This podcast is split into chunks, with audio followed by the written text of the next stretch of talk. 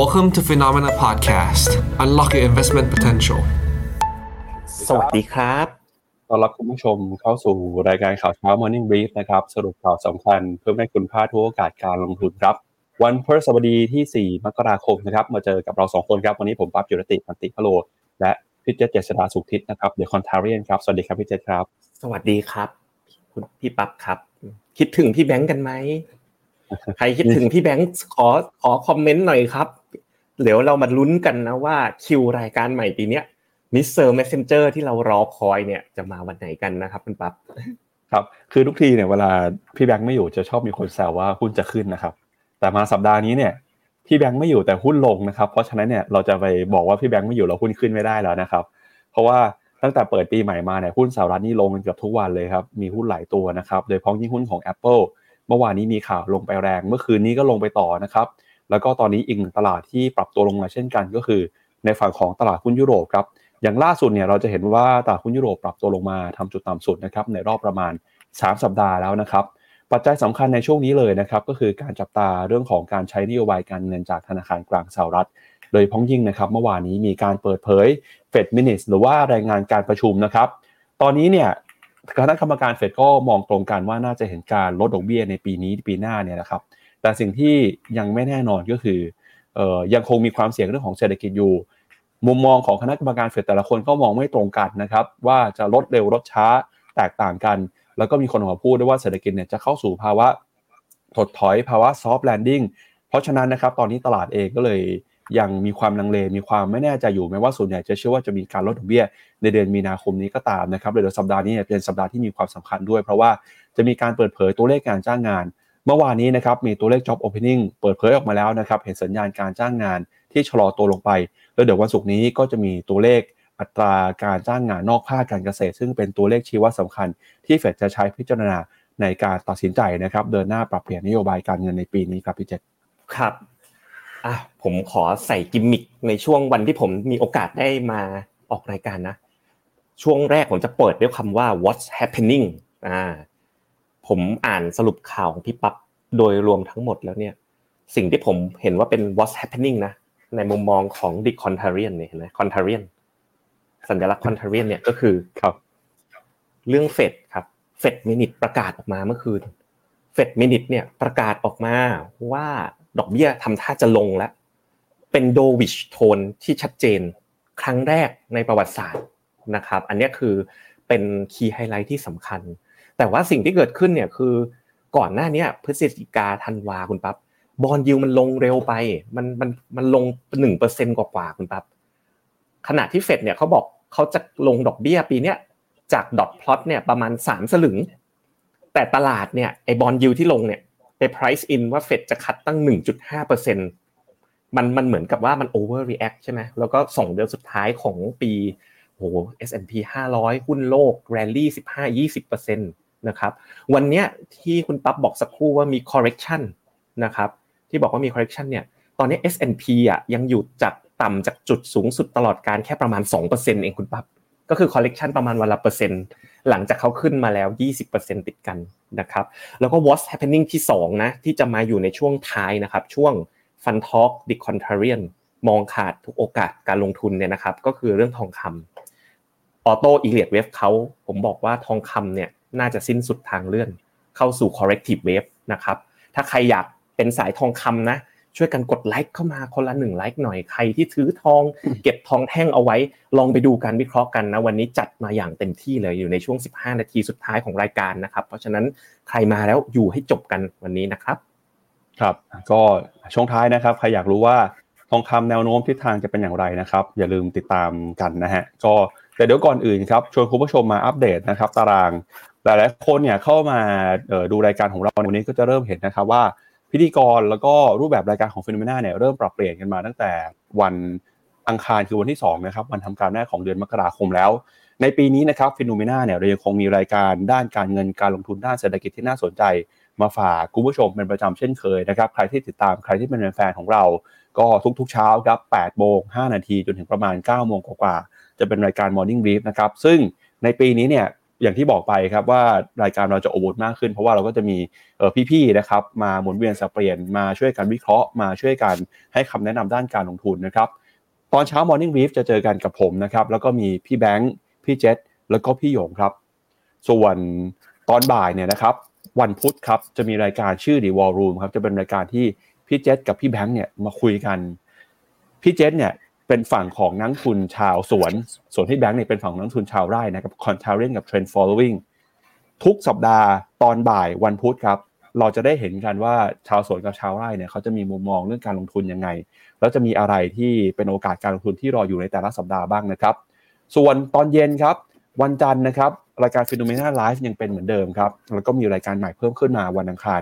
ชมรมหุ้นกู้ครับรายการนี้จะมีพี่กิ๊กกับ พี่เอ็มนะครับมาคุยกันเรื่องของตลาดหุ้นกู้ มีหุ้นกู้ตัวไหนที่น่าสนใจออกมาในแต่ละสัปดาห์บ้าง หุ้นกู้ตัวไหนน่าจับตามีประเด็นมีปัจจัยความเสี่ยงอะไรนะครับ รายการนี้พิเศษมากเพราะว่าเราจะเอาโมเดลทางคณิตศาสตร์เนี่ยมาวิเคราะห์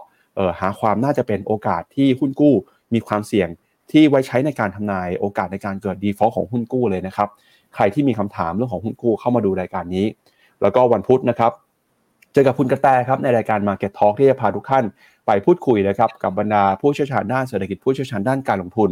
แล้วก็วันพฤหัสเย็นนี้นะครับ Portfolio Mastery ครับจะเป็นรายการที่พาทุกคนไปสำรวจนะครับ Portfolio แล้วก็โอกาสนะครับในการทำกำไรจากแนวคิดแล้วก็ strategy นะครับของทางฟิโนเมนาแล้วก็แน่นอนว่าวันเสาร์เนี่ยยังเจอกันกับรายการ Wealth Navigator แล้วก็ Mr. Messenger Walk เหมือนเดิมนะครับพี่เจษครับผมผมอยากจะชี้ไปที่รายการหนึ่งผมนั่งฟังตั้งแต่ต้นจนจบเลยคือ รายการวันอังคารคุณปั๊บชมรมหุ้นกู้ อยากทราบจังเลย ท่านผู้ชมผู้ฟังในขับเฮาส์สวัสดีผู้ฟังในขับเฮาส์ด้วยนะครับมีถือหุ้นกู้กันไหมอะแล้วก็ที่รายการเนี้ยทีม investment ของเราอะได้เตรียมเรื่องระบบของ credit scoring Altman C score แล้วก็ probability of default โอ้โหแค่ฟังก็ยากแล้วเนาะง่ายๆ ก็คือใช้ระบบคิดเลยที่เข้าไปดูนะ เมื่อวันอังคารผมเขาเขาเขาทำให้ดูว่าเขาลองเอา prop prop default อะของ JKN ใส่เข้าไปก่อนที่เขาจะ default นะ ปรากฏว่าสกอร์มันไหลลงแบบชัดเจนเลยคุณปั๊บอะไรแบบนี้เนาะใครถือหุ้นกู้ตัวไหนกันบ้าง หรือว่าใครเคยเจ็บปวดจากหุ้นกู้ตัวไหนกันบ้างนะ ช่วยกันแชร์เข้ามานิดนึง แล้วก็ลองไปดูนะครับรายการชมรมหุ้นกู้เนี่ยก็จะเป็นอะไรแบบนี้มีช่วง ask me anything ด้วยนะ สามารถแบบสอบถามอะไรก็ได้ครับ ครับเอาละครับงั้นเดี๋ยวเรามาดูกันต่อนะครับ กับทิศทางความเคลื่อนไหวทางเศรษฐกิจนะครับ เริ่มต้นกันกับสรุปตลาดกันก่อนครับ เมื่อวานนี้ ตลาดหุ้นในต่างประเทศเป็นยังไงบ้างนะครับ ไปดูกันที่ภาพของตลาดหุ้นสหรัฐก่อนครับเมื่อวานนี้ดัชนีสำคัญในตลาดหุ้นสหรัฐนะครับ ปรับตัวลงไป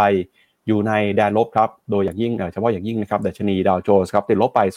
0.7% S&P 500 ปรับลงไป 0.8 นะครับดัชนี NASDAQ เมื่อวานนี้หุ้นในกลุ่มเทคโนโลยีนะครับยังคงเดินหน้าปรับตัวลงมา โดยมีกดดันมาจากหุ้น Apple นะครับที่ปรับตัวติดลบกันเป็นวันที่ 2 แล้วครับ หลังจากที่ก่อนหน้านี้ Barclays ออกมา ปรับลดอันดับความน่าลงทุนนะครับให้คำแนะนำเป็น underweight หุ้นของ Apple ครับทำให้ราคาหุ้นของ Apple เนี่ยก็ปรับตัวลงมาอย่างต่อเนื่อง บ่านี้นะครับติดลบไปประมาณ 3%กว่า เมื่อคืนนี้ก็ติดลบลงไปต่อนะครับ ขณะที่การเปิดเผยรายงานการประชุมของเฟดนะครับซึ่งเดี๋ยวเราจะมาเล่าให้ฟังในช่วงข่าววันนี้เนี่ยก็เป็นตัวที่ทำให้ตลาดเอง มีความไม่แน่ใจนะครับเรื่องของการใช้นโยบายการเงินหุ้นสหรัฐที่ปรับตัวแรงๆมาวันทำการก่อนหน้าในช่วงต้นปี ก็ถูกแรงเทขายเทคโปรฟิตออกมานะครับไปดูต่อเลยนะครับที่ฝั่งของตลาดหุ้นยุโรปบ้างครับ ดัชนีดัคของเยอรมนีนะครับเมื่อวานนี้ติดลบไป 1.38%นะครับหุ้นยุโรปตอนนี้ลงมาทำจุดที่ต่ำที่สุดในรอบประมาณ 3 สัปดาห์แล้ว ส่วน DAX เออฟุตซี่ร้อยอังกฤษนะครับติดลบไปประมาณ 0.5% CAC 40 ของฝรั่งเศสติดลบไป 1.5%นะครับแรงกดดันก็มาจากความกังวลนะครับ พอหุ้นสหรัฐเองกังวลเรื่องของทิศทางในอัตราดอกเบี้ยนโยบายหุ้นยุโรปก็มีแรงขายออกมาด้วยนะครับ แต่ก็ตามเมื่อวานนี้มีหุ้นหนึ่งตัวที่ปรับตัวฟื้นขึ้นมาสวนทางอย่างน่าสนใจ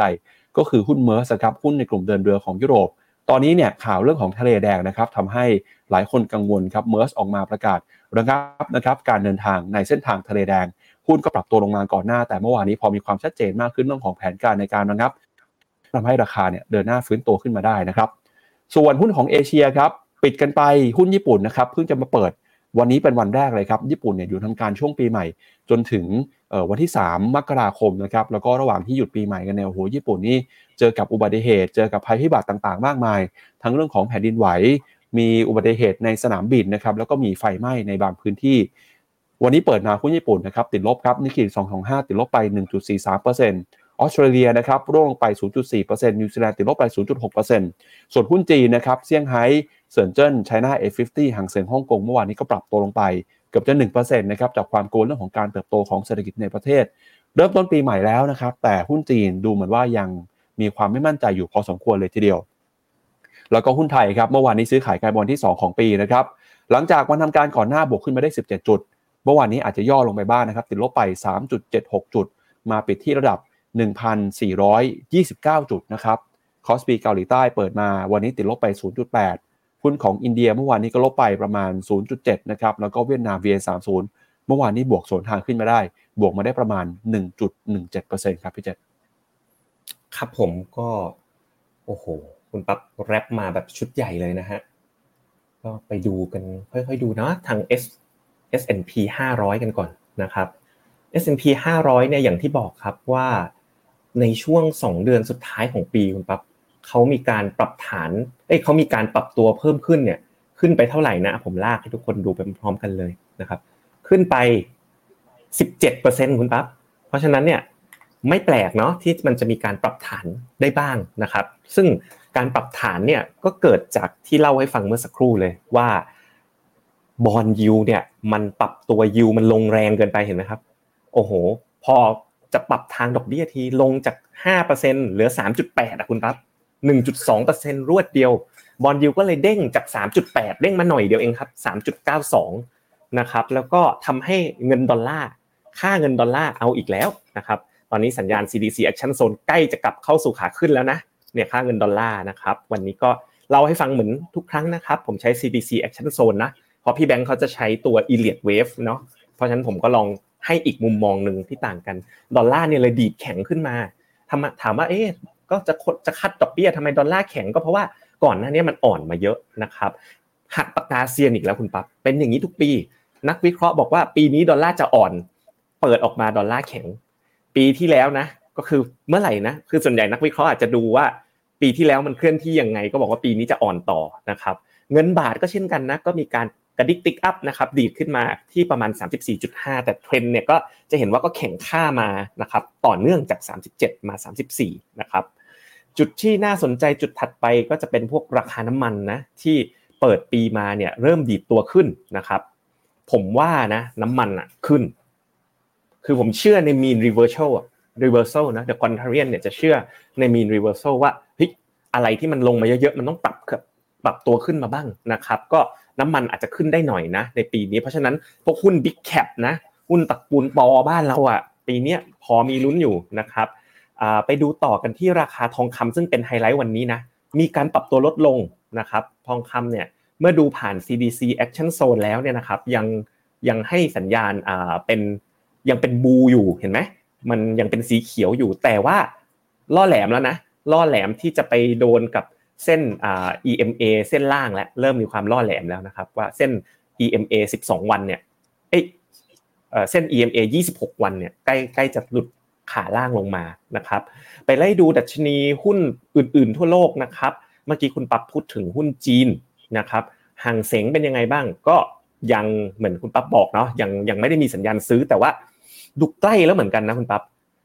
ไม่แน่นะรอบเนี่ย จับตามองให้ดีหุ้นจีน แต่ยังไม่คอนะครับ ฟันทอกยังไม่คอหุ้นจีนวิวินาทีนี้แต่ว่าไม่แน่ ขณะที่ญี่ปุ่นเนี่ยโดยรวมนะครับ TOPIX นะเวลาผมดูเนี่ย ผมจะดู TOPIX เยอะกว่า ถ้าดูนิกเคอิดูลงแรงใช่ไหมแต่ว่า คุณผู้ชมช่วยผมนะ ถ้าผมผิดนะพอดีตัวนิกเคอิมันจะเป็นเหมือนหารหารเฉลี่ยตามราคา มันเหมือนกับ ถ้าหุ้นที่ราคาแพงมันก็จะ weight เยอะหุ้นราคาน้อยก็ weight น้อย ผมเลยจะชอบดู TOPIX มากกว่าที่มันจะเป็น weighted average ถ้าดู weighted average เนี่ยหุ้นญี่ปุ่นก็ก็ลงครับ แต่ก็ยังลงไม่มาก แต่ว่าปีเนี้ยเราอะไม่ค่อยชอบหุ้นญี่ปุ่น เพราะเราเชื่อว่าญี่ปุ่นต้องปรับทางนโยบายนะครับ ไปดูกันทางฝั่งของทวีปยุโรปกันบ้างนะครับ ยุโรปเนี่ยมีแท่งหนึ่งนะแท่งแท่งแดงแท่งหนึ่งแต่ก็เช่นเดียวกันคุณปั๊บดูสิมันขึ้นมาเยอะแล้ว เพราะฉะนั้นผมว่ายุโรปเนี่ยน่าสนใจกว่าญี่ปุ่นนะถ้าลงมาเป็นโอกาสที่น่าสนใจเข้าลงทุนนะครับ ผมพาไปดูต่อกันนะครับ เหลือสุดท้ายแล้วนะครับ ก็คือSET Index บ้านเราครับผม SET Index บ้านเราเนี่ยเห็นสัญญาณนะครับ เป็นเขาเรียกว่าเป็น bullish divergence ครับ bullish divergence ก็คือทำ new low ไปปลายปีที่แล้วช่วงที่แบบทุกคนไม่ไหวแล้ว แล้วก็ไปหยุดอะไรนะ ไปหยุด bot trade อะไรต่างๆนะคุณปั๊บจำได้ไหมช่วงที่แบบโอ้โหเป็นข่าวฮือฮาแต่ว่าก็เกิด divergence ขึ้นหนึ่งลูกนะเดี๋ยวผมลบ MACD ไปก่อนจะได้ เห็นกัน divergence ชัดๆนะครับลากขึ้นมานี่หนึ่งลูกเต็มๆเพราะฉะนั้นก็เลยมีแรงส่งพอสมควรเลยนะครับ ถามว่าแล้วคิดว่าหุ้นเซ็ตรอบนี้นะครับที่มิสเตอร์เมสเซนเจอร์ก็ call ฟันทอ l k ก็ call นะพี่แบงค์เนี่ยเขาไป ASP SME นะครับส่วนผมเนี่ยไป Big Cap เลย Tisco HD ขีด A เพราะอะไรนะ นี่ผมคิดว่าถ้าหุ้นไทยนะ มันกลับมาเป็นขาขึ้น ซึ่งเดี๋ยวท้ายรายการจะบอกนะครับ ว่าทำไมถึงคิดแบบนั้น นี่เลยครับ ผมลองลาก retracement ให้นะครับ ลากลากเนี่ยอันนี้ฝึกมาจากอาจารย์แบงค์นะฮะปึ๊บนี่ จุด retracement ที่สำคัญที่จะเทสก็คือแถวแถวไฮเดิมตรงแถวนี้คุณผู้ชมแถวหนึ่งห้าเจ็ดหกอะเยอะอยู่นะ จากหนึ่งสี่สองเก้าไปหนึ่งห้าเจ็ดหกช่วงสั้นเนี่ยอาจจะเหนื่อยบ้างถูกไหมครับ เพราะว่าเราเนี่ยไปเจออะไร ไปเจอตัวดอลลาร์ที่แข็งค่าเงินบาทที่อ่อนค่า แต่คิดว่าปีนี้มันน่าจะมี positive surprise หลาย ๆ อย่างตามมา ซึ่งเดี๋ยวเราไปคุยกันนะครับ ก็สุดท้ายแล้วเนี่ยก็ช่วงนี้ก็ไปคุยกันเยอะเลยใน Discord นี่คือหน้าตา Discord ของฟินพิกคุณผู้ชมนะครับอ่าเนี่ยเป็น Discord นะมีทั้งห้องเอ่อห้อง Mr. Messenger นะมุมมองสายตามเทรนเนี่ยโอ้พี่แบงค์แชร์อะไรไว้เพียบเลย ทีมงาน นะครับถ้าใครมีไหมมันกดแชร์ตรงไหนอะเดี๋ยวผมแชร์ลิงก์ Discord ให้ทีหลังแล้วกันนะครับใครอยากได้ลิงก์ Discord ตรงนี้แจ้งมาได้เลยอะมีมุมมองเนี่ยสายควอนอันนี้ของ Definite นะครับอ๋อมีการเทรดฟิวจง future อะไรกันด้วยนะครับมีสายตามเทรนด์นะครับแล้วก็มีสายสวนมีสายสวนต่างๆนะครับซึ่งเช้านี้เนี่ยผมแฟลกและเรื่องเกี่ยวกับราคาทองคำซึ่งจะพูดตอนท้ายรายการครับใครอยากได้พิมพ์หนึ่งมาเลย Discord เหมือนไลน์เลยครับทุกคน ได้ครับ ก็มีหุ้นหนึ่งตัวครับ อยากชวนพี่เจษไปดูหน่อยคือหุ้นของ Apple ครับ เมื่อวานนี้เนี่ยราคาหุ้น Apple ก็ปรับตัวลงมาติดต่อกันประมาณ 2 วันทำการแล้วนะครับ หลังจากที่บาร์เคลสออกมาหันความน่าสนใจน้ำหนักการลงทุนของ Apple ครับจากเดิมเนี่ยลงมาเป็น underweight นะครับแล้วก็มีการปรับเป้าหมายราคาด้วย จริงๆ เมื่อวานนี้ไม่ได้มีแค่หุ้น Apple อย่างเดียวที่ราคาร่วงลงไปนะครับ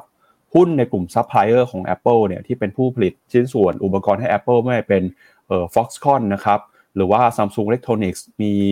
SK Hynix นะครับหุ้นตัวอื่นที่เกี่ยวข้องกับสายพานการผลิตของ Apple ก็ปรับตัวลงมาทั่วหน้าเลยนะครับแล้วหุ้น Apple ลงมาแบบนี้แล้วเนี่ยจะเป็นโอกาสหรือเป็นความเสี่ยงหรือเปล่า เดี๋ยวชวนพี่เจษไปดูราคาหุ้น Apple นะครับอือพอคุณปั๊บพูดนะ ผมก็เพิ่งดูนะ คุณปั๊บเร็วกว่าผมอีก เมื่อเช้าทำการบ้านอยู่หนึ่งชั่วโมงลืมไปดูสิ่งนี้เลยโอ้ลงลงค่อนข้างแรงแรงเหมือนกันนะ หุ้น Apple นะครับปรับตัวลงมาเนี่ยร้อยเก้าสิบสองถ้าดู CDC Action Zone นี่ตัดลงแน่นอนเลยนะ เห็นแล้วขนลุกเลยคุณปั๊บผมขออย่างนี้แล้วกัน เอากันสดๆอย่างนี้แหละนะครับ ขอข่าวมันมีข่าวอะไรบ้าง supplier fall นะครับ Wednesday หลังจาก Barclays downgrade นะครับ Apple มันเกิดอะไรขึ้นนะ CNBC เขาบอกว่าล่าสุดเนี่ย Barclays downgrade TSMC ก็ลงไปด้วย นะครับสาเหตุเนี่ยมาจากซัพพลายเออร์ลง TSMC Hon Haiลงเกาหลีลงนะครับยังขาย iPhone ได้ 200 300 ล้านเครื่องนะครับใน 24 เดือนที่ผ่านมาแต่เขาบอกว่าหลักๆเนี่ยมาจากการอ่อนตัวลงของการขายใน iPhone 15 แล้วมันก็ส่งสัญญาณไปหา iPhone 16 เออเนี่ยน่าจะเป็นสาเหตุหลักนะครับ ผมคิดว่า ไม่ได้น่าเป็นห่วงมากนะ ถ้าดูจากข่าวอะ ก็คือ iPhone 15 ปรับตัวมันขายไม่ดีอะ แล้วดูสิครับกลับมาที่ราคา Apple อะมันราคาเขาขึ้นมาเยอะเลยใช่ไหมคุณปั๊บขึ้นมาจากเอ่อร้อยหกสิบหกมาสองร้อยก็เลยปรับฐานแต่ว่าแรงไปนิดนึงครับ ถ้าเกิดว่าไปตาม CDC Action Zone เนี่ยกำลังจะเข้าสัญญาณช็อตแต่ว่า ถ้าเป็นอันนี้ผมอาจจะไม่ช็อตนะนะครับ ครับ อืมครับอะอย่างนั้นเดี๋ยวเรามาดูกันฮะว่า แนวโน้มนะครับ เหตุการณ์การลงทุนหรือว่าปัจจัยเรื่องข่าวสำคัญเนี่ยที่เดี๋ยววันนี้เราจะมาวิเคราะห์มาดูกันจะมีเรื่องอะไรบ้าง ก็สัปดาห์นี้เป็นสัปดาห์แรกของปี 2024 นะครับช่วงนี้เราอาจจะพาคุณผู้ชมไปดูวิว ไปดูมุมมองของเออเอาลุกในปีนี้กันเยอะสักหน่อยนะครับก็เป็นมุมมองล่าสุดจากทาง The Economist ครับโดยคุณทอมแซนเดชครับซึ่งเป็นรองบรรณาธิการเนี่ยเขาก็ออกมาเปิดเผยนะครับว่า ในปีนี้ครับมีอยู่ประมาณสักสิเรื่อง 10 เหตุการณ์ที่อยากจะให้จับตา ซึ่งคาดว่าน่าจะเกิดขึ้นนะครับมีเรื่องอะไรบ้างเดี๋ยวเราไปดูกันทีละเรื่องนะครับ เริ่มต้นกันก่อนนะครับเขาก็บอกว่าตอนนี้นะครับในปีที่ผ่านมาเนี่ยเราเห็นความเปลี่ยนแปลงต่างๆ มากมายบนโลกนะครับทั้งเรื่องของสงคราม เรื่องของเศรษฐกิจถดถอย รวมไปถึงการเติบโตขึ้นมาของการใช้เทคโนโลยีพลังงานสะอาดนะครับแล้วก็เรื่องของ AI ด้วย ในปี 67 นี้นะครับมีสิ่งสำคัญที่ต้องจับตานะครับ เรื่องที่1ครับก็คือเรื่องของการเลือกตั้ง เราพูดกันมาหลายวันแล้วนะครับ ว่าปีนี้จะเป็นปีที่มีการเลือกตั้ง ไม่ว่าจะเป็นการเลือกตั้งของไต้หวันในเดือนมกราคม อินโดนีเซีย รัสเซีย เกาหลีใต้ อินเดีย เม็กซิโก แล้วก็ยุโรป แล้วก็ไฮไลท์สำคัญในปีนี้เลยนะครับ ก็คือการเลือกตั้งของสหรัฐอเมริกาครับ ตอนนี้นะครับการหาเสียงเนี่ยกำลังจะดำเนินเกิดขึ้นมาในหลาย ๆ ประเทศทั่วโลก อย่างเกาหลีใต้ล่าสุดโอ้โหก็มีข่าวกันมีความตึงเครียดนะครับ เพราะว่า ตัวแทนของผู้สมัครชิงตำแหน่งประธานาธิบดีเกาหลีใต้ที่อยู่จากฝั่งฝ่ายค้าเนี่ยถูกทำร้ายร่างกายระหว่างการหาเสียงเลือกตั้งด้วยนะครับปีนี้ครับเขาบอกว่าจะต้องจับตากันนะครับ เพราะว่าจะเป็นการเปลี่ยนแปลงบนเวทีการเมืองโลกครั้งสำคัญเลย โดยเฉพาะยิ่งในสหรัฐนะครับที่อดีตประธานาธิบดีโดนัลด์ทรัมป์จะขึ้นมาท้าชิงตำแหน่ง แต่ก็ต้องรอความชัดเจนนะครับว่าจะมีสิทธิ์ในการลงสมัครรับเลือกตั้งในครั้งนี้หรือเปล่า อันนี้คือเรื่องที่1ครับเรื่องที่2เขาบอกว่ายุโรปเนี่ยจะมีบทบาทมากขึ้นนะครับในการเป็นผู้นทางเศรษฐกิจบนเวทีโลกครับ โดยนอกจากจะมีเรื่องของเศรษฐกิจแล้วนะครับ ยุโรปก็มีบทบาทสำคัญในการสนับสนุนยูเครนนะครับที่กำลังมีสงครามยืดเยื้อระหว่างยูเครนกับรัสเซีย นอกจากนี้นะครับปัจจัยที่ 3 ความวุ่นวายในตะวันออกกลางจะดำรงอยู่ต่อต่อไปในปีนี้นะครับโดยไม่ว่าเป็นอีกกรณีของอิสราเอลฮามาสฉนวนกาซาหรือแม้กระทั่งนะครับรัสเซียยูเครนเองก็เชื่อว่าปีนี้เนี่ยน่าจะเป็นปีที่สงครามยังคงยืดเยื้อต่อไป ปัจจัยที่ 5 นะครับ ก็บอกว่าตอนนี้หมดเวลาแล้วครับสำหรับโลกที่เป็นโลกขั้วเดียวนะครับ จะมีคู่ขัดแย้งต่างๆ เพิ่มมากขึ้น จากเดิมเนี่ยที่มีคู่ขัดแย้งระหว่างสหรัฐกับจีนนะครับ ตอนนี้เนี่ยจะมีประเด็นความขัดแย้งเพิ่มเติมเข้ามา ทั้งจากตัวออกกลาง จากรัสเซียจากยูเครนด้วยนะครับ สงครามเย็นจะมีการเกิดขึ้นต่อไป โดยมองว่าเป็น global south นะครับ หรือว่าการขยายความขัดแย้งเพิ่มเติม แล้วก็มีเพิ่มเติมอีกในปีนี้ก็คือจีนกับไต้หวันด้วยนะครับ อีกหนึ่งเรื่องที่ต้องจับตาคือเรื่องของการเติบโตนะครับของมหาอำนาจ ซึ่งเป็นประเทศที่มีการครอบครองพลังงานที่เป็นพลังงานสะอาด หรือว่าแร่ธาตุสำคัญในการผลิตนะครับแบตเตอรี่รถยนต์ ไม่ว่าเป็นลิเธียมทองแดงเขาบอกว่าจะเป็นมหาอำนาจสีเขียว หรือว่า Green Power นะครับโดยประเทศเหล่านี้เนี่ยจะเข้ามามีบทบาททางเศรษฐกิจมากขึ้นนะครับแล้วก็จะมีบทบาทสำคัญ ต่อกระแสการเติบโตของพลังงานสะอาดในโลกนะครับ อีกหนึ่งปัจจัยที่ต้องจับตาครับก็คือความไม่แน่นอนเศรษฐกิจนะครับจะยังคงมีอยู่แล้วก็อัตราดอกเบี้ยเนี่ยจะยังมีแนวโน้มที่อยู่สูงต่อไป แม้ว่าปีนี้สหรัฐจะส่งสัญญาลดดอกเบี้ย แต่ประเทศในฝั่งของยุโรปในฝั่งของอังกเองก็ยังคงยืนยันนะครับว่าการใช้นโยบายอัตราดอกเบี้ยสูงยังคงจำเป็นอยู่เพื่อเอาเงินเฟ้อลงมาให้ได้ อีกหนึ่งปัจจัยนะครับก็คือเรื่องของ AI ครับ AI จะเติบโตมากขึ้น แต่ก็มาพร้อมกับความเสี่ยงนะครับความน่ากังวลเรื่องของจริยธรรม แม้ว่าจะให้เราเนี่ยทำงานได้อย่างมีประสิทธิภาพมากขึ้น แต่เรื่องของ AI ก็มีเหรียญอีกด้านหนึ่งนะครับ ถ้าหากว่าเราไม่สามารถควบคุมกับกับดูแลได้ ก็จะกลายเป็นปัญหาใหญ่ต่อโลกของเทคโนโลยีเช่นกัน แล้วก็เหตุการณ์สุดท้ายนะครับ เหตุการณ์ที่ 10ครับที่น่าจะเกิดขึ้นก็คือเขาบอกว่าโลกเนี่ยอาจจะรวมเป็นหนึ่งเดียวกันได้หรือไม่นะครับ เป็นการตั้งคำถาม เพราะว่าตอนนี้นะครับ เราเนี่ยจะเห็นมหากรรมกีฬาครั้งยิ่งใหญ่ที่สุดของมวลมนุษยชาติก็คือ โอลิมปิกครับที่จัดขึ้นที่ฝรั่งเศสเขาก็คาดหวังนะครับว่าเหตุการณ์ต่างๆ เหล่านี้ครับจะทำให้โลกเนี่ยกลับมามีความสามัคคีกัน แล้วก็เป็นน้ำหนึ่งใจเดียวกันได้ หลังจากที่เผชิญกับเหตุการณ์ความขัดแย้งความวุ่นวายต่างๆ ในรอบปีที่ผ่านมานะครับอันนี้ก็เป็นมุมมองของคุณทอมแซนเนชรองบรรณาธิการจาก The Economist นะครับที่ทางกรุงเทพธุรกิจเขาก็ไปรวบรวม แล้วก็เรียบเรียงมา วันนี้เราก็เลยเอาเรื่องนี้มาเล่าให้กับคุณผู้ชมฟังนะครับพี่เจษมองแล้วเป็นยังไงบ้างฮะมีอะไรที่มองตรงกันหรือว่าโอกาสจะเกิดขึ้นจริงอย่างที่เขาพูดหรือเปล่า เมื่อตะกี้นี้แบบฟังเพลินเลยคุณปั๊บก็หลาย ๆ เรื่องนะ น่าสนใจมาก ๆ อันที่ผมเห็นว่า valid มาก ๆ นะครับ ก็จะมีอย่างเช่นเรื่องของ AI เนาะผมเชื่อมาก ๆ เลยว่า AI เนี่ยจะมีอิทธิพลต่อเนื่องนะครับ มาในปีนี้นะ ปริมาณการลงทุนใน AI เนี่ยยังเพิ่มขึ้นอย่างมหาศาลนะ แม้อย่างเช่นในตลาดของสตาร์ทอัพเนี่ยนะครับอะผมแชร์ให้ดูในรูปนี้ครับ อย่างในเรื่องของสตาร์ทอัพนะ generative AI เนี่ยก็ปีที่แล้วนะแม้ตลาดสตาร์ทอัพจะซบเซาการลงทุนใน generative AI เนี่ยยังเพิ่มขึ้นเป็นอย่างมากเลยครับคุณปั๊บเพราะฉะนั้นอันนี้เป็นหนึ่งในธีมที่ผมคิดว่าน่าจะเกิดขึ้นในปีหน้านะครับ ในส่วนของอื่นๆนะ ผมก็มีไปฟังมาหลาย ๆ มุมนะ ผมคิดว่าโดนัลด์ทรัมป์เนี่ย ไม่น่าจะกลับมาเป็นประธานาธิบดีครับคุณปั๊บอันนี้ในมุมมองของผมเรื่องถัดไปก็คือการเลือกตั้งของไต้หวันเนี่ยไม่น่าจะก่อให้เกิดสงคราม ผมเชื่อว่าจีนจะไม่ได้ก่อสงคราม เพราะฉะนั้นท่านที่กังวลว่าเดี๋ยวเลือกตั้งไต้หวันแล้วจะมีสงครามจะเกิดขึ้นไหมผมคิดว่าโอกาสเกิดเนี่ยค่อนข้างยากนะครับผมก็เราก็อยู่ในช่วง bull market ของ S&P 500 ครั้งหนึ่งเหมือนกันอันนี้มาจาก New York Times นะครับก็ปีนี้ผมคิดว่าครึ่งปีแรกจากมุมมอง year of two half Finnomena ครึ่งปีแรกเนี่ยน่าจะเป็นครึ่งปีที่ดีนะครับสำหรับนักลงทุนทุกท่านครับครับอ่าแล้วก็อีกเรื่องหนึ่งนะครับที่มีความสำคัญมากเลยก็คือเรื่องของการใช้นโยบายการเงินจากทางธนาคารกลางสหรัฐนะครับ เมื่อวานนี้เนี่ยเขาก็มีการเปิดเผย รายงานการประชุมจากเฟดครับหลังจากที่คณะกรรมการเฟดประชุมกันครั้งสุดท้ายของปีนะครับในช่วงของเดือนธันวาคมที่ผ่านมา รายงานการประชุมครั้งนี้มีความน่าสนใจ เพราะว่าเป็นการเปิดเผยมุมมองของคณะกรรมการเฟดนะครับที่ออกมาบอกว่า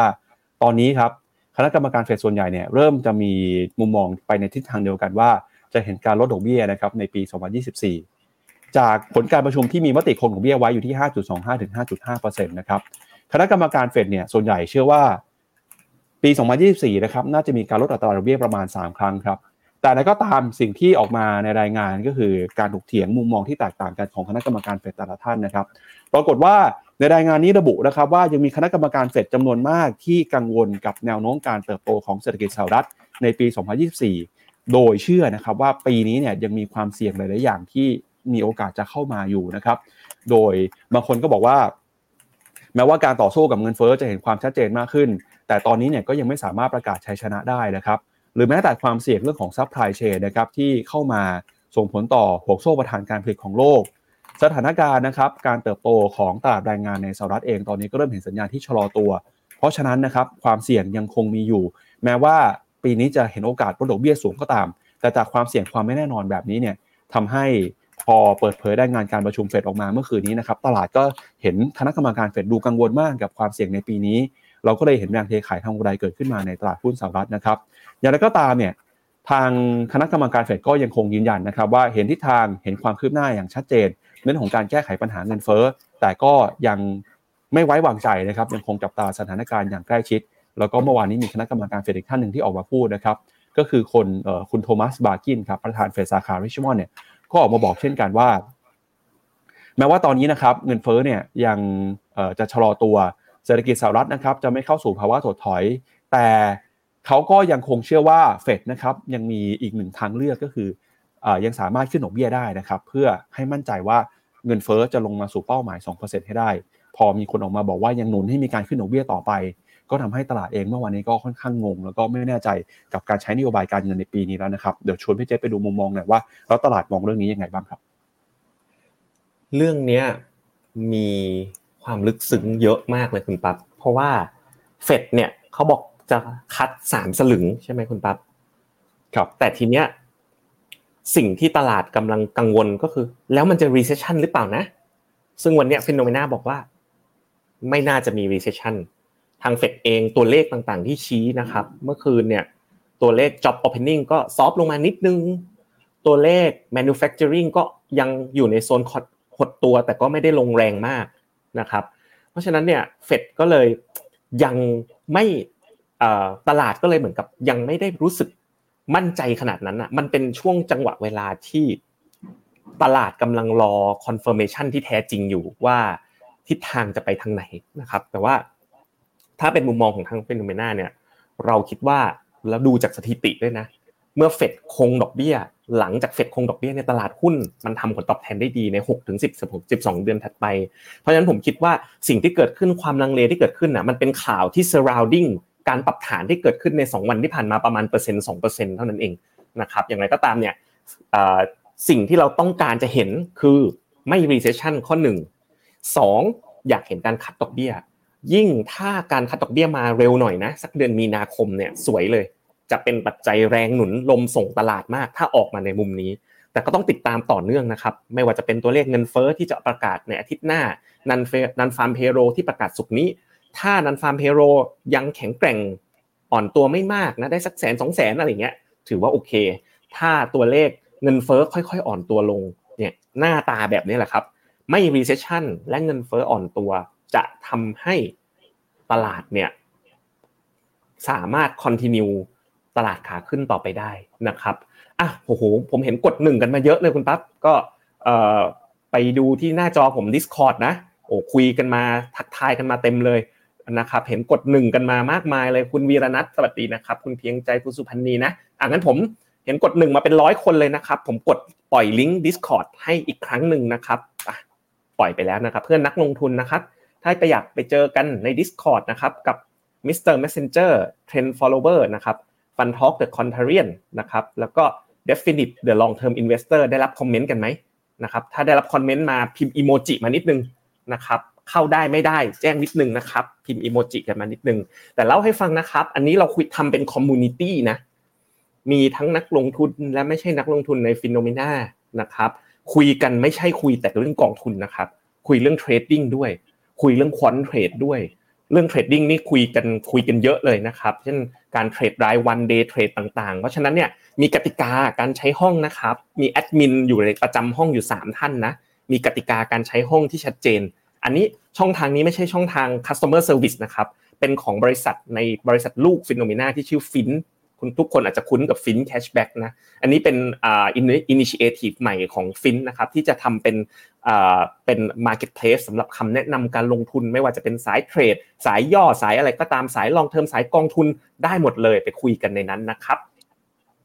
ครับอ่าเดี๋ยวไปดูหน่อยฮะว่ามุมมองนะครับของตลาดที่มีต่อการใช้นโยบายการเงินของ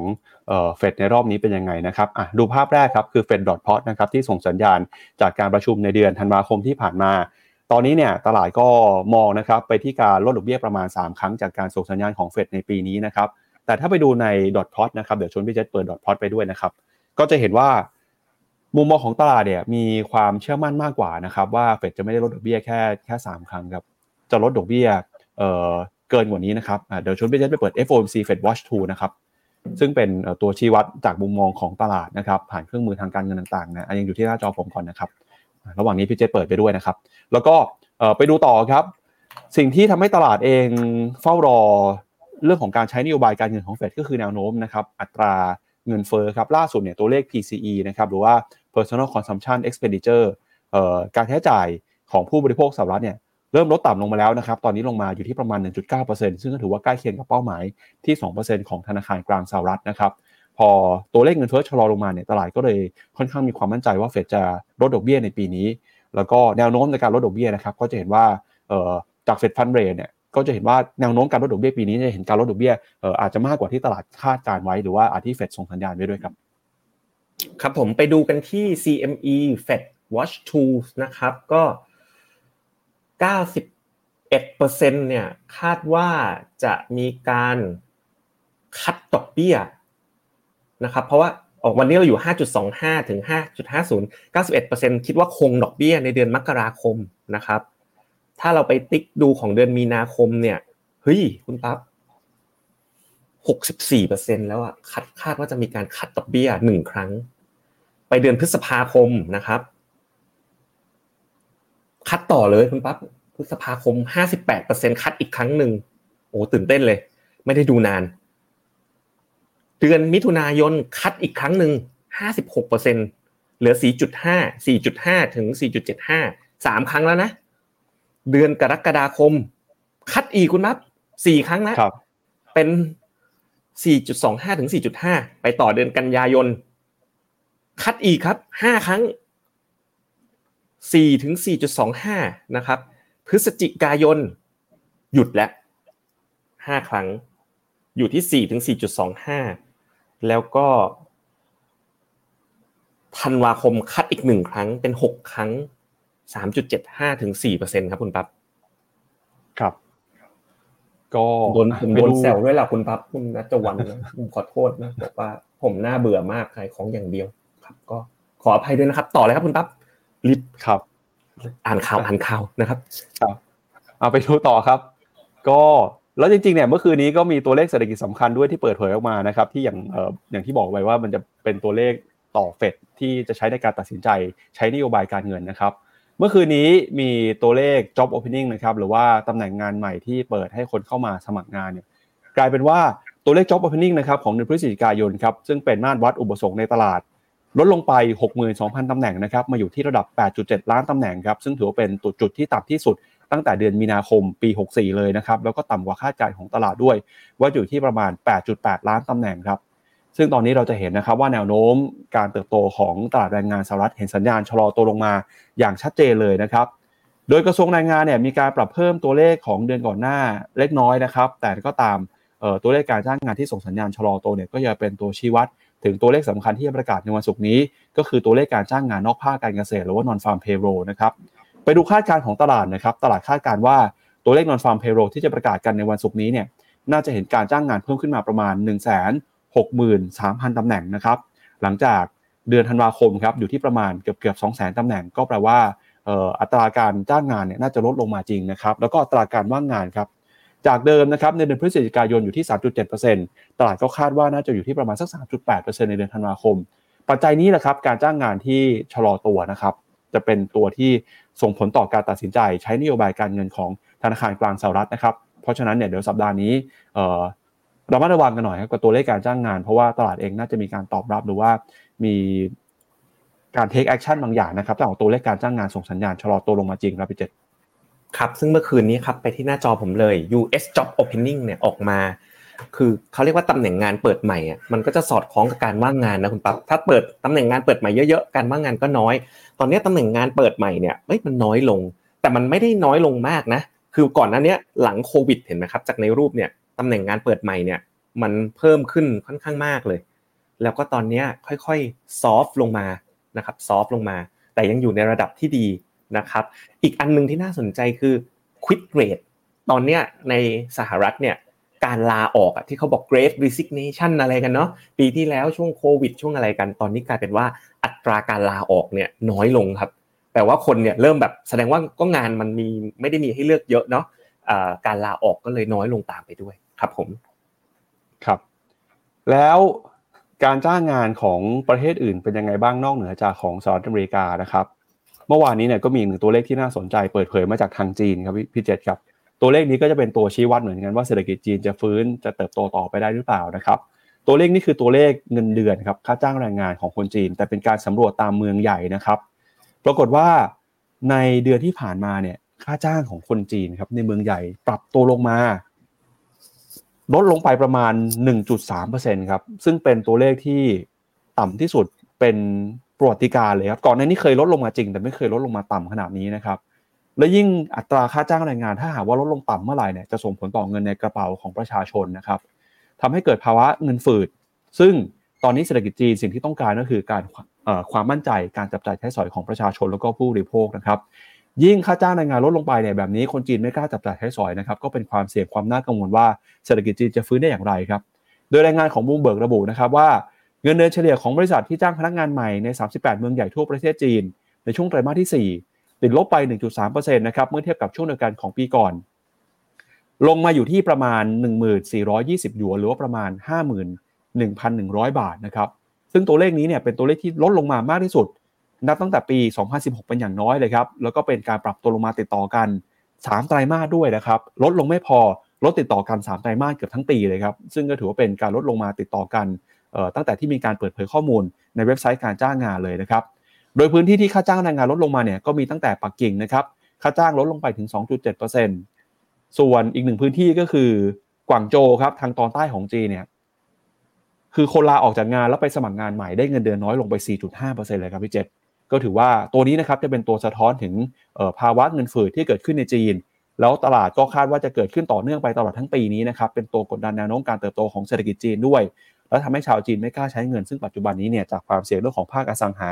ปัญหาฟองสบู่เรื่องของการผิดนัดชำระหนี้ชาโดว์แบงกิ้งก็ยิ่งทำให้คนจีนกังวลอยู่แล้ว แล้วพอมาเงินเดือนลดลงไปเนี่ยแบบนี้น่าเอาใจช่วยคนจีนมากๆเลยครับ ครับผมก็สวนทางกันเนาะสิ่งที่เกิดขึ้นเงินของจีนตรงเนี้ยมันสะท้อนเรื่องเงินฝืดเลยคุณปั๊บมองในมุมหนึ่งก็น่าเป็นห่วงเงินฝืดที่น่ากลัวกว่าเงินเฟ้ออีกนะเหมือนที่ญี่ปุ่นเคยเจอกันนะครับ แต่มองอีกมุมหนึ่งเนี่ย ต้องกลับไปดูที่ policy maker เริ่มที่จะ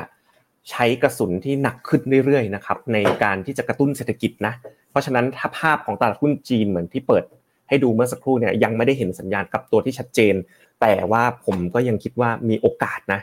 ที่จะได้เห็นการกลับตัวที่ดีในปีนี้กำลังติดตามภาวะอยู่นะครับ ก่อนจะไปต่อกันเนาะก็อืมก็มีคอมเมนต์นะบอกว่าคุณเกษรีเนาะบอกว่า อยากให้คุณแบงค์มาคู่กับคุณปั๊บทุกวัน ก็ได้เลยก็ผมอยากได้คำติชมด้วยครับ ก็ผมนั้นแน่นอนนะเพิ่งเข้ามาในรายการแบบปีนี้ปีแรกนะครับ ก็เพื่อพูดถึงว่าเข้ามาแบบเต็มตัวนะครับ ก็แน่นอนนะโอ้โหของเดิมเนี่ยเขาทำไว้นะบาร์มันสูงมากๆ พร้อมที่จะปรับตัวปรับปรุงนะครับ อยากได้คอมเมนต์ด้วยนะครับก็มีคำขอบคุณด้วยเหมือนกันผมไม่เห็นนะครับ บอกว่าขายของเต็มที่เลยอยากซื้อ ให้กำลังใจนะครับ เอาอย่างนี้ดีกว่าแบบอย่างไลฟ์วันเนี้ยใครที่ไม่ชอบช่วยกดเครื่องหมายอันเนี้ยเขาเรียกว่าเครื่องหมาย dislike กดลงให้ผมหน่อย ผมจะได้รู้ไงแล้วใครชอบให้กดอัพแล้วกันนะครับ จะได้รับทราบแล้วก็อยากได้คอมเมนต์เพื่อนำไปปรับปรุงจริง ๆนะครับ ก็บางก็มีชอบแบบคอนเทเรียนก็ก็มีนะครับประมาณนี้ เดี๋ยวมันจะมีช่วงสุดท้ายด้วยที่อยากให้ลองฟังกันนะผมเตรียมข้อมูลมาแบบเต็มที่แบบฟันธงสไตล์ผมเลยสไตล์คอนเทเรียนผมเลยนะครับว่าเตรียมอะไรกันนะวันนี้อาจจะอยู่เลทกันเลย9ก้าโมงนิดนึงนะครับคุณปั๊บเร่งเลยครับ อยากจะปล่อยของเต็มที่แล้วครับอ่างั้นเดี๋ยวรออีกนิดนึงนะครับมีข่าวที่เราจะพาสรุปกันไปไวๆนะครับเพิ่มเติมเรื่องของทะเลแดงอีกนิดหนึ่งฮะก็ทะเลแดงเนี่ยล่าสุดยังคงมีความกังวลมากขึ้น หลังจากเมอร์สครับ ก่อนหน้านี้ก่อนช่วงสิ้นปีเนี่ยเขาบอกจะกลับมาเดินเรือที่ทะเลแดงแล้ว แต่พอมีเหตุการณ์โจมตีเกิดขึ้น วันที่ 2 มกราคมที่ผ่านมาเมอร์สบอกว่าจะไม่เดินทางผ่านทะเลแดงอีกแล้วนะครับพอเกิดเหตุการณ์นี้เนี่ยก็ทำให้มีความไม่ปลอดภัยมีความกังวลเพิ่มมากขึ้นมาก็สิ่งที่ต้องจับตาต่อไปก็คือตอนนี้ค่าขนส่งทางเรือนะครับเดินหน้าปรับตัวขึ้นไปแล้วครับแล้วก็นอกจากนี้นะครับราคาพลังงานก็ปรับตัวขึ้นมาด้วยเช่นกัน อย่างเมื่อวานนี้เนี่ยที่เราเห็นราคาน้ำมันปรับตัวขึ้นไปอย่างร้อนแรงนะครับก็เป็นสาเหตุมาจากความ รุนแรงที่เกิดขึ้นในทะเลแดงนะครับเมื่อคืนนี้ราคาน้ำดิบในตลาดทุนของเอ่อในตลาดสหรัฐเนี่ยปรับตัวขึ้นไปมากกว่า 3%เลยนะครับอันนี้ก็เป็นความเสี่ยงสำคัญนะครับที่ส่งผลต่อการลงทุนนะครับแล้วก็จากทะเลแดงแล้วครับพาไปดูราคาคริปโตเคอเรนซีกันอีกนิดนึงครับเมื่อคืนนี้นะครับราคาบิตคอยหลังจากที่ปรับตัวขึ้นมาทำจุดสูงสุดนะครับในรอบกว่า 1 ปี เมื่อคืนนี้ราคาร่วงไปอีกแล้วฮะตอนนี้เนี่ยลงไปหลุดต่ำกว่า 43,000 ดอลลาร์นะครับ เมื่อวานที่ผ่านมาวันเดียวลบแบบเกินไปเกินกว่า 5%เลยนะครับ สาเหตุที่ราคาบิตคอยปรับตัวลดลงไป เมื่อวานนี้ก็เกิดมาจากความกังวลครับทั้งเรื่องของเฟดเองที่จะตัดสินใจไม่ลดดอกเบี้ยเร็วอย่างที่ตลาดประเมินไว้ หรือแม้กระทั่งความเสี่ยงนะครับ เรื่องของการจัดตั้งกองทุนบิตคอย ETF นะครับที่ตอนนี้เนี่ยเริ่มมีความกังวลมาแล้วครับว่า ทางกรตสหรัฐนะครับอาจจะไม่อนุมัติให้มีการจัดตั้ง Bitcoin ETF ตามที่เคยคาดไว้ก่อนหน้านี้ จากก่อนหน้านี้นะครับบิตคอยน์เนี่ยเคยขึ้นไปประมาณสัก 45,000 ดอลลาร์ ผ่านไปเมื่อวานนี้วันเดียวล่วงลงมาเหลือประมาณ 43,000 ตอนนี้หลุด 43,000 เหลือเพียงแค่ 42,000 แล้วนะครับ ก็ยังคงมีความผันผวนอยู่นะครับ เพราะฉะนั้นเนี่ยใครที่ลงทุนในคริปโตเคอเรนซีช่วงนี้ก็ต้องระมัดระวังกันสักหน่อยนะครับ แล้วก็มีหนึ่งประเด็นนะครับ เมื่อวานที่เป็นข่าวใหญ่ที่อยากคุณผู้ชมช่วยกันจับตาก็คือการแถลงนะครับอภิปรายเรื่องของ งบประมาณนะครับ โดยเมื่อวานนี้เนี่ยก็มีประเด็นที่คุณเศรษฐาทวีสินนะครับ นายกรัฐมนตรีนะครับ ได้มีการแถลงครับ เรื่องของนโยบายงบประมาณรายจ่ายประจำปีด้วยนะครับ โดยคุณเศรษฐาเนี่ยก็บอกว่างบปี 67 นะครับ มีเป้าหมายที่จะสร้างรายได้เข้ารัฐประมาณ 2.7 ล้านล้านบาท แล้วก็เป้าหมายนะครับที่จะพัฒนาการเติบโตเรื่องของเศรษฐกิจดิจิทัลสร้าง ความน่าสนใจนะครับให้กับการท่องเที่ยวนโยบายต่างประเทศกินได้ประชาชนได้เห็นรัฐธรรมนูญใหม่นะครับซึ่งก็มีการวิพากษ์วิจารณ์กันอย่างดุเดือดนะครับก็นอกจากฟังการแถลงนโยบายเรื่องของเศรษฐกิจจากคุณเศรษฐาแล้วเนี่ยถ้าใครมีเวลาอยากให้ไปฟังมุมมองของฝ่ายค้านด้วย ก็มีมุมมองที่น่าสนใจจากทางคุณสิริกัญญาตันสกุลจากทางพรรคก้าวไกลนะครับที่ออกมาวิพากษ์วิจารณ์ออกมาตอบโต้ ก็เป็นการพูดบนฐานข้อมูลนะครับที่ส่งผลต่อเศรษฐกิจแล้วก็ ส่งผลต่อความเคลื่อนไหวความมั่นใจของตลาดหุ้นด้วยที่อยากชวนคุณผู้ชมไปไปฟังกันนะครับ อันนี้ก็เป็นข่าวครับที่อยากจะอัปเดตกันให้กับคุณผู้ชมในช่วงวันที่ผ่านมา แล้วก็ไฮไลท์ของวันนี้เลยคือ คือช่วงนี้เลยครับพี่เจษเดี๋ยวพาพี่เจษไปดูหน่อยครับตลาดนะครับ จะมีโอกาสการลงทุนอะไรที่รออยู่บ้าง ก็วันนี้นะครับฟันทอครับพี่เจษมาเล่าให้ฟังถึงมุมมองการลงทุนเดอะคอนทาเรียนนะครับมองขาดทุกโอกาสการลงทุนครับ มีวิวหรือว่ามีมุมมองจากชาวสวนอะไรมาให้คุณผู้ชมวันนี้บ้างครับ ครับผมก็เป็นช่วงสุดท้ายนะครับของ Morning Brief วันอังคารพฤหัสก็จะเป็นช่วงมองขาดทุกโอกาสการลงทุนนะครับ ผมก็อ่านทุกคอมเมนต์เลยนะ ที่ทุกคนเขียนมาดีใจมากๆนะครับทั้งเรื่องเสียง tone of voice เนาะผมว่าของพี่แบงค์น่าจะแบบฟังสบายอะผมเพราะผมฟังทุกวันเหมือนกันเนาะ ผมอาจจะแบบหวือหวากระโชกโคกฮากไปเดี๋ยวเดี๋ยวค่อยๆ ฝึกตัวเองครับวันก่อนเพิ่งฟังคลิปเฮียวิทนะที่สัมภาษณ์รายการกับพี่แบงค์มา พอพอได้ไอเดียเยอะเลยขอบคุณทุกคนนะครับลองไปดูช่วง Fund Talk The Contrarian กันชอบไม่ชอบนะครับ ก็กดไลค์กดดิสไลค์กันมานะครับ ได้เลยนะครับ มองขาดทุกโอกาสการลงทุน ราคาทองคำครับทุกคนหลังจากที่ผมเนี่ยผมเทรดทองด้วยนะ อันนี้ก็ทุกคนก็ทราบดีนะ ราคาทองคำเนี่ยปรับขึ้นมาค่อนข้างเยอะเลยในช่วงที่ผ่านมา อันนี้ผมใช้ตัว Auto Wave เขานะครับเป็นพรีเมียมแบบจ่ายเงินนะของ Trading View เนี่ย Auto Wave เขาคือผมนับ wave ไม่เก่งคุณปั๊บแต่ wave เนี่ยมันชี้ว่าที่มันทำ peak ไป 2,100 กว่าๆเนี่ยมันคือ high แล้วมันคือ wave 5ผ่านไปแล้ว แล้วเรา corrective wave เนี่ยมันจะเป็น A B C ซึ่ง corrective wave ตอนนี้มันชี้ว่ามัน C มันอาจจะลงได้ลึกกว่า B นะครับอาจจะลงไปได้แถวๆแบบโหมีหลุด 2,000นะคุณปั๊บ ราะฉะนั้นอันนี้เรื่องทองคำนะครับเพราะฉะนั้นใครเป็นสายเทรดเนี่ยที่คุยกันอยู่ใน Discord ก็ผมเตือนไปตั้งแต่เมื่อวานแล้วว่าเอ่อว่าถ้าไปก็ไปหน้าช็อตนะถ้าเทรดเดย์เทรดถ้ากำไรแล้วก็เก็บเข้ากระเป๋า ถ้าเป็นเดย์เทรดในในโซนของเดย์ก็อาจจะช็อตได้ยาวขึ้นนิดนึงนะครับถามว่า CDC Action Zone เป็นยังไงยังอยู่ในโซนซื้อนะ แต่ว่าสัญญาณไฟเหลืองมาแล้วเห็นไหมด้านขวาสุดนะครับจะมีสัญญาณไฟเหลืองประกอบด้วย CDC Action Zone นะครับคุณปั๊บแล้วก็ สาเหตุก็มาจากดอลลาร์อินเด็กซ์ที่พูดตอนต้นรายการว่ามันมีการปรับตัวขึ้นมานะนะครับในช่วงนี้นะครับแล้วก็บอลยิวบอลยิวสิปีที่ปรับตัวขึ้นมา อันนี้คือเรื่องของทองคำนะครับเพราะฉะนั้นใครกำไรเยอะๆอยู่แล้ว ผมคิดว่า เห็นสัญญาณชัดเจน ตรงกันข้ามกับราคาน้ำมันที่คุณปั๊บอัปเดตเรื่องทะเลแดงนะราคาน้ำมันกลับดูทำท่าจะกลับตัว ยังไม่ชัดเจนแต่ทำท่าจะกลับตัวนะครับ ไปดูกันที่ฟันท็อกคออันแรกเลยก็คือ KFUS นะทุกคนอาจจะงงว่าเอ๊ะทำไมผมถึงคอ KFUS เมื่อวันที่7ธันวาคมที่ผ่านมานะครับยังเหลือรูมอีกเยอะนะดูตอนเขาลงสิครับเขาลงมาเยอะเลยนะครับลงจาก 28 นะ NAV ลงมา 10นะครับตอนนี้ดีดขึ้นมา 13นะครับสาเหตุก็คือหุ้นเจ็ดนางฟ้าขึ้นมาเยอะแล้วเกือบร้อยเปอร์เซ็นต์แต่หุ้นอื่นๆนะรัสเซลหนึ่งพันก็คือหุ้นอื่นๆ ที่ไม่ใช่เจ็ดนางฟ้าเนี่ยขึ้นแค่ยี่สิบเปอร์เซ็นต์ เท่านั้นเอง เพราะฉะนั้นยังมีโอกาสอีกเยอะเลยครับสำหรับหุ้นที่เป็นแลกกาดซึ่งถ้าเราดูภาพนี้ครับจะเห็นว่าช่วงที่ดอกเบี้ยเป็นขาลงเนี่ยหุ้น growth อย่าง KFUF เนี่ยมันปรับตัวเพิ่มขึ้นเห็นไหมครับช่วงดอกเบี้ยขาขึ้นเนี่ยโอ้โห KFUF นะเบลเล่กิฟฟอร์ดนะวัน UGG KFUS KFGG ทั้งหลายนะตระกูล Baillie Gifford ที่เราชอบเนี่ยมันมันปรับตัวลงแรง ผมเลยในมุมมอง The Contrarian เนี่ยยังเห็น room นะครับแม้ช่วงสั้นผันผวนเป็นโอกาส ที่น่าสนใจมากกว่า ถ้าเราเชื่อตาม CME FedWatch Tool ที่ดอกเบี้ยจะปรับตัวลงนะครับ ไปดูหน้าหุ้นของเขากันก็จะเป็นหน้าหุ้นขนาดกลางนะเทรดเดสนะมีตัวใหญ่บ้างอย่าง Amazon Nvidia แต่ก็มีหุ้นอย่าง Shopify ที่ทำผลงานได้ดีมากก่อนหน้านี้ CoStar Wasco DoorDash Workday เนี่ยเป็นหุ้นเทคขนาดกลางนะครับผมชอบ KFUS ตรงนี้เลยครับคุณปั๊บเวลาเขาจะลงทุนเนี่ยวิธีคิดเขาจะต่างกับ ARK นะเขาจะดูคำถาม 10 ข้อ มีโอกาสที่รายได้จะโต2เท่าหรือไม่ ใน5ปีข้างหน้า ทิศทางในอีก10ปียาวๆจะเป็นอย่างไร อะไรคือความได้เปรียบ competitive advantage ดูวัฒนธรรมองค์กรด้วยคุณปั๊บข้อสี่นะครับเขาถึงกับไปนอนอยู่ในโรงงานเทสลาเลยนะขออีลอนมัสก์เข้าไปนอนในโรงงานเทสลาเพื่อดูวัฒนธรรมองค์กรทำไมลูกค้าถึงชอบสินค้ามันเป็นแบรนด์หรือเป็นเพราะอะไร ข้อ 6 ผมชอบมากๆเลย ผลการดำเนินงานของบริษัทคุ้มค่าจะลงทุนหรือไม่ อันนี้คือจุดต่างของอาร์กับเบลเลกิฟอร์ดผลการดำเนินงานของบริษัทจะเติบโตหรือหดตัวแปลว่าเขาดู e a r n i n g growth ไปด้วย ไม่ได้ดูแต่แบบการโกรธยาวๆอย่างเดียว การจัดการเงินทุนของบริษัทเป็นยังไง ข้อ 9 นะ มูลค่า market cap จะเพิ่มขึ้นมากกว่า 5 เท่าได้อย่างไรแแปลว่าลงทุนทีคาดหวัง 5 เท่าตัวเลย แล้วก็ข้อ 10 อันนี้จบได้สวยมากทำไมตลาดถึงมองไม่เห็นสิ่งนี้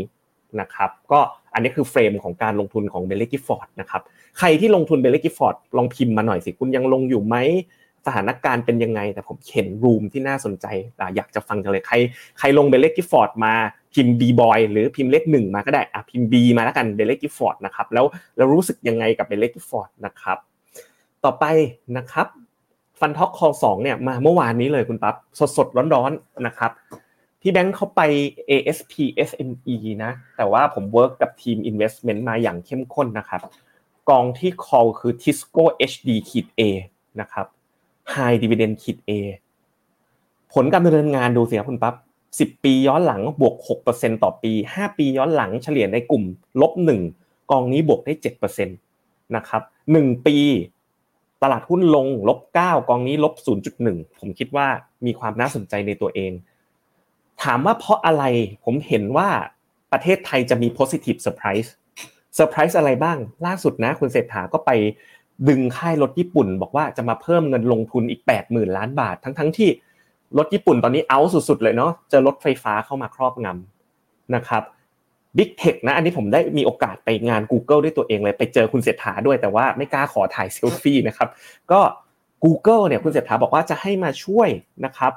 เรื่องส่งเสริมเศรษฐกิจ AI ในประเทศ ซึ่งมันใช่เลยนะธีมของโลกคือ AI แกก็ไปลุยเรื่อง AI มา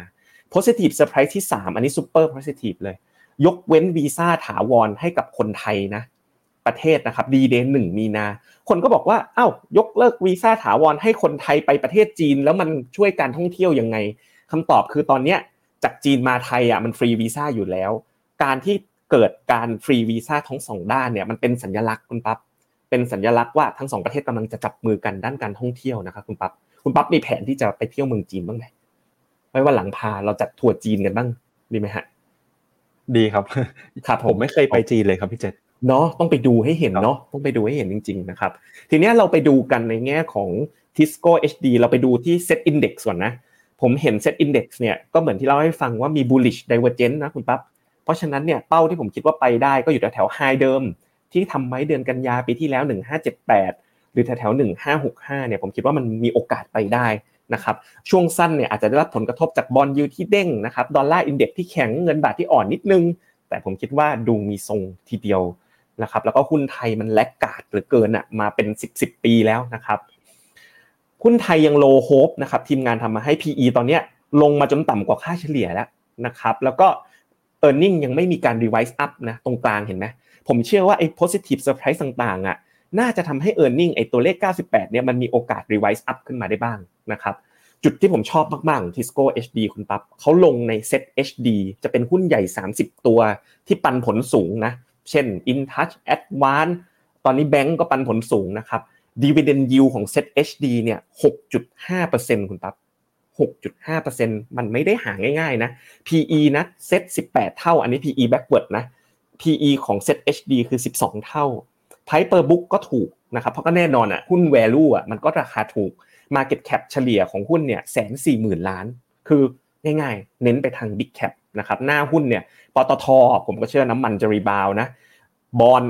ดอกเบี้ยกำลังจะลง Advance Intouch อะไรเงี้ยน่าจะมีแนวโน้มที่ดีแบงก์ตอนนี้ก็ยิวสูงมากๆนะครับเพราะฉะนั้นเนี่ยก็เป็น Big Cap มาง่ายๆนะครับแล้วก็ผลการดำเนินงานเนี่ยดีเยี่ยมนะครับ เมื่อไปเปรียบเทียบกับกอง Big Cap อื่นๆที่ชอบเหมือนเหมือนกันนะก็จะเห็นว่า 3 ปีที่ผ่านมาเนี่ยรอดาวของเขาต่ำนะเห็นไหมในช่วงที่ตลาดเนี่ยมันลงปีที่แล้วคุณเห็นไหมครับ มันลงเนี่ย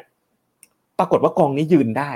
ยืนได้ด้วยยิวนั่นเองนะครับเพราะฉะนั้นก็เลยเป็น tactical call 2นะครับ Tisco HD ขีด A ผมอยากทราบจังเลยว่า Mr. Messenger เนี่ยเขาไปขอหุ้นเล็กนะ ASP SME คือชอบหุ้นเหมือนกัน แต่ฟันทอกไปขอหุ้นใหญ่ Tisco HD ขีด A คุณคิดว่าใหญ่มาหรือเล็กมาพิมพ์มาหน่อยสิคุณชอบใหญ่หรือเล็กพิมพ์กันมานะครับแล้วอันนี้ก็เป็นตอนจบของช่วง Fund Talk The Contrarian นะครับ ตั้งใจทำมาหนึ่งชั่วโมงเมื่อเช้านี้นะครับ ชอบไม่ชอบยังไงกดไลค์หรือกดดิสไลค์พิมพ์คอมเมนต์มาเลยนะครับ ผมยินดีจะ improve ตัวเองให้ดีขึ้นนะครับ ในการจัดรายการนะครับ โดยมีคุณปั๊บและคุณแบงค์เป็น bench์ mark นะครับผม ครับก็ เป็นกำลังใจให้พี่เจษนะครับ มีคุณผู้ชมหลายท่านก็เข้ามาให้กำลังใจนะครับ ก็มีคุณสุพันสุพันธ์นีบอกว่าก็ชอบพี่เจษแบบนี้นะครับ แล้วก็มีคนมาแซวด้วยนะครับบอกว่าพี่เจษมาทีไรนี่ตลาดบวกทุกทีเลยนะครับ มีคุณอันบอกนะครับว่าเป็นที่หนึ่งในใจเรื่องของชาวสวนนะครับ ก็ขอบคุณคุณผู้ชมนะครับที่พิมพ์ข้อความเข้ามาแนะนำแล้วก็เข้ามาให้กำลังใจนะครับ สรุปกันอีกครั้งหนึ่งครับเมื่อสักครู่นี้นะครับพี่เจษก็มีมุมมอง ต่อสินทรัพย์ต่างๆนะครับ ไม่ว่าจะเป็นออทองคำเนี่ยให้ระวังทองคำนะครับ มีโอกาสปรับตัวลง แล้วก็นอกจากนี้นะครับ ดอลลาร์ตอนนี้ดอลลาร์ดีดสวนทางกับมุมมองของนักวิเคราะห์ขึ้นมานะครับ ที่น่าสนใจคือออกองทุน KFUS ที่เคยแนะนำไปก่อนหน้านี้นะครับ ยังสามารถซื้อได้ เพราะว่ายังมีรูมีโอกาสเติบโตอีกนะครับ แล้วก็หุ้นที่แนะนำให้ซื้อเนี่ยก็คืออหนึ่งมี KFUS นะครับสอง หุ้นไทยครับ Tisco HD นะครับที่บอกว่าเห็นโอกาสการเติบโตของหุ้นใหญ่ในรอบนี้นะครับใครที่ฟังแล้วเนี่ยลองเอาไปทำการบ้านต่อ ลองเอาไปคิดต่อหรือว่าลองเอาไปวิเคราะห์นะครับว่าคำแนะนำของเราวันนี้เหมาะกับความเสี่ยงที่ท่านรับได้ไหมหรือว่ามีส่วนไหนที่ท่านสามารถเติมหรือว่าลดได้ เอาไปปรับให้เอ่อทำให้พอร์ตของเรามีความสมดุลนะครับ เพื่อที่จะหาโอกาสการเติบโตในระยะยาวกับการลงทุนในปี 2567 นี้นะครับ ก็เป็นมุมมองที่มาฝากกันในวันนี้นะครับพี่เจษอะมี คอมเมนต์ต่างๆมากเลยมากมายเลยนะครับพี่เจษมีอะไรอยากทิ้งท้ายเพิ่มเติมไหมครับใน Clubhouse เนี่ยมีคนถามเข้ามานะครับว่าเอ่อมีเข้า Discord ยังไงผมพิมพ์ข้อความแปะไปแล้วในในช่องแชทของของ Clubhouse นะครับก็เข้าไปกดได้นะครับ อันนี้ก็เป็นเอ่อช่องทางในการพูดคุยเรื่องมุมมองการลงทุนนะครับ กับในคอมมูนิตี้ของ FINNOMENA นะครับพี่เจษครับผมผมก็สไตล์ผมค่อนข้างฟันธงนะแล้วก็มันก็มีถูกมีผิด ตั้งใจวิเคราะห์เต็มที่นะครับ ตอนผิดก็ด่าได้ แต่ว่าอย่าแรงนะครับ ส่วนในเรื่องจัดรายการก็จะตั้งใจทำให้ดีๆ ขึ้นไปครับผม ครับก็ย้ำกันอีกครั้งหนึ่งนะครับ ว่าปีนี้เนี่ยเรามีการปรับผังรายการใหม่นะครับ มาเจอกันได้นะครับ ทุกๆวันเลยครับทั้งช่วงเช้าช่วงเย็น อย่างช่วงเช้าเนี่ยก็มีสลับสับเปลี่ยนกันเข้ามานะครับพี่เจษพี่แบงค์พี่หยง แล้วก็รายการใหม่ที่ขึ้นมาในสัปดาห์นี้คือวันพุธครับ The War Room ครับอันนี้เนี่ยมาชนกันเลยฮะ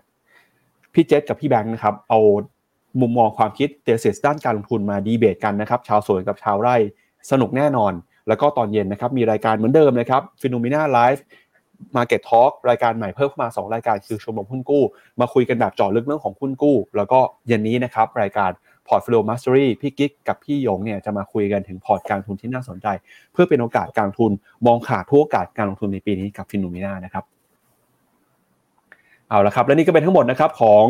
รายการข่าวเช้า Morning Brief วันนี้ครับ เราสองคนและทีมงานลาไปก่อนนะครับ ขอบพระคุณสำหรับการรับชม พรุ่งนี้กลับมาเจอกันใหม่นะครับ วันนี้สวัสดีครับ สวัสดีครับ ในโลกของการลงทุนทุกคนเปรียบเสมือนนักเดินทาง คุณรักเป็นนักเดินทางสายไหน กองนี้ก็ดี เทรนด์การลงทุนนี้ก็มา ใครว่าดีเราก็ไปหมดแต่ไม่ค่อย work ให้ FINNOMENA Exclusive บริการที่ปรึกษาการเงินส่วนตัว ที่พร้อมช่วยให้นักลงทุนทุกคนไปถึงเป้าหมายการลงทุน สนใจสมัครที่ f i n o m e f i n o m e n a e x c l u s i v e หรือ line at f i n o m e n a p o r t คำเตือนผู้ลงทุนควรทำความเข้าใจลักษณะสินค้า เงื่อนไขผลตอบแทน และความเสี่ยงก่อนตัดสินใจลงทุน